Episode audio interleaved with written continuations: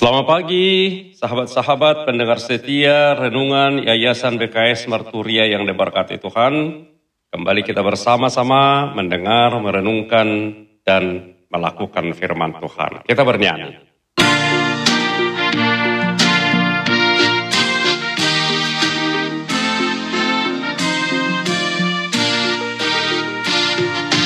Oh Yesus, oh Begehadana jakon burdu Narodo Jesus pangoluho Asa porseaho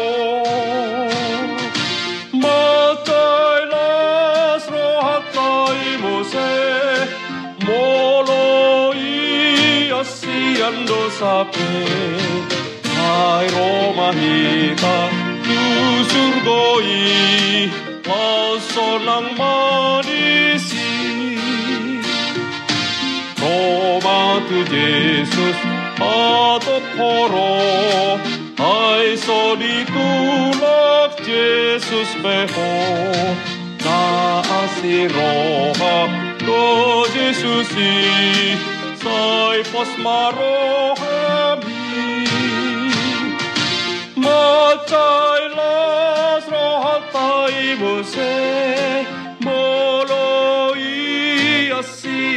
asiando sape Ai Roma hita surgoi Laso ng madisi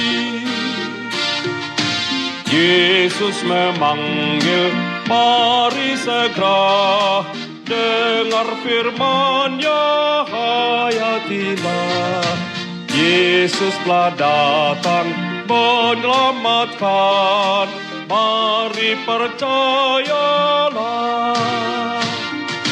Sungguh nanti kita bahagia. Dosa kita telah dihapusnya.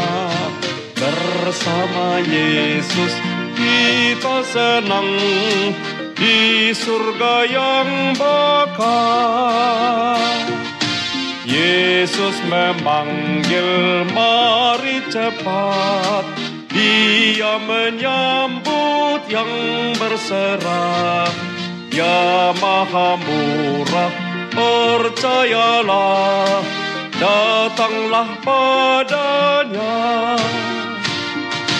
Sungguh nanti kita bahagia Dosa kita telah dihapusnya. Bersama Yesus kita senang. Di surga yang bakal Kita berdoa Tuhan kami mohon kehadiran rohmu untuk menguasai hati dan pikiran kami, serta mengajar kami agar boleh mendengar, menghayati, dan melakukan firman-Mu. Dalam nama Yesus, kami berdoa, bersyukur, dan berserah. Amin.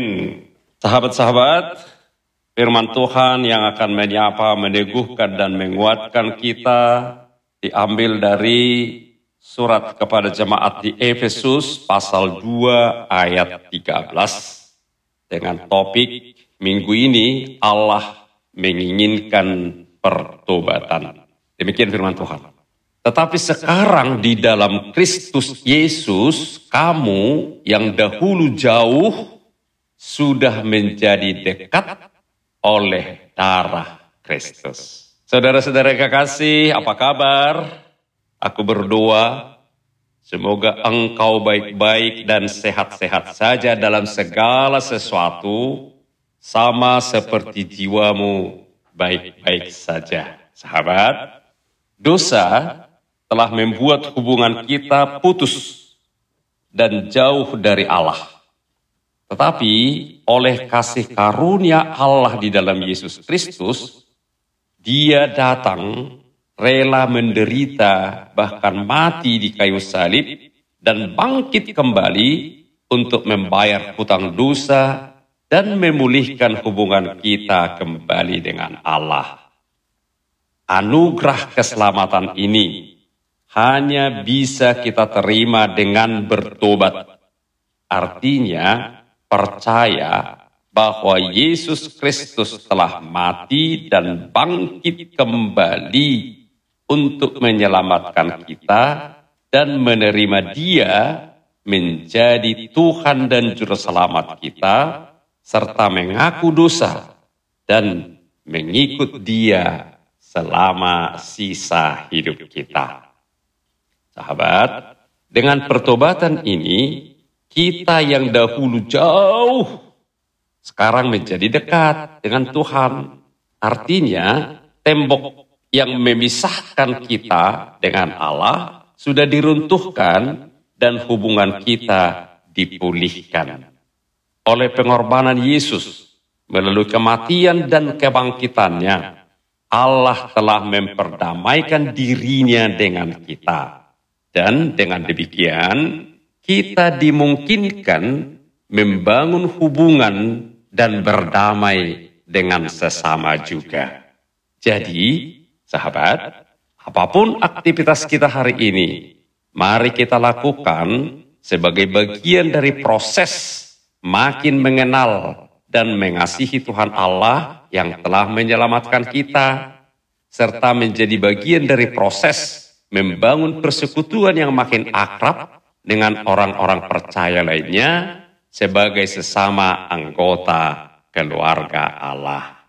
Sehingga sama seperti yang dikatakan Paulus dalam Roma 8, 38, 39, kita juga hari ini boleh berkata, sebab aku yakin bahwa baik maut maupun hidup, baik malaikat-malaikat maupun pemerintah-pemerintah, baik yang ada sekarang maupun yang akan datang, atau kuasa-kuasa baik yang di atas maupun yang di bawah, ataupun sesuatu makhluk lain. Ini dia.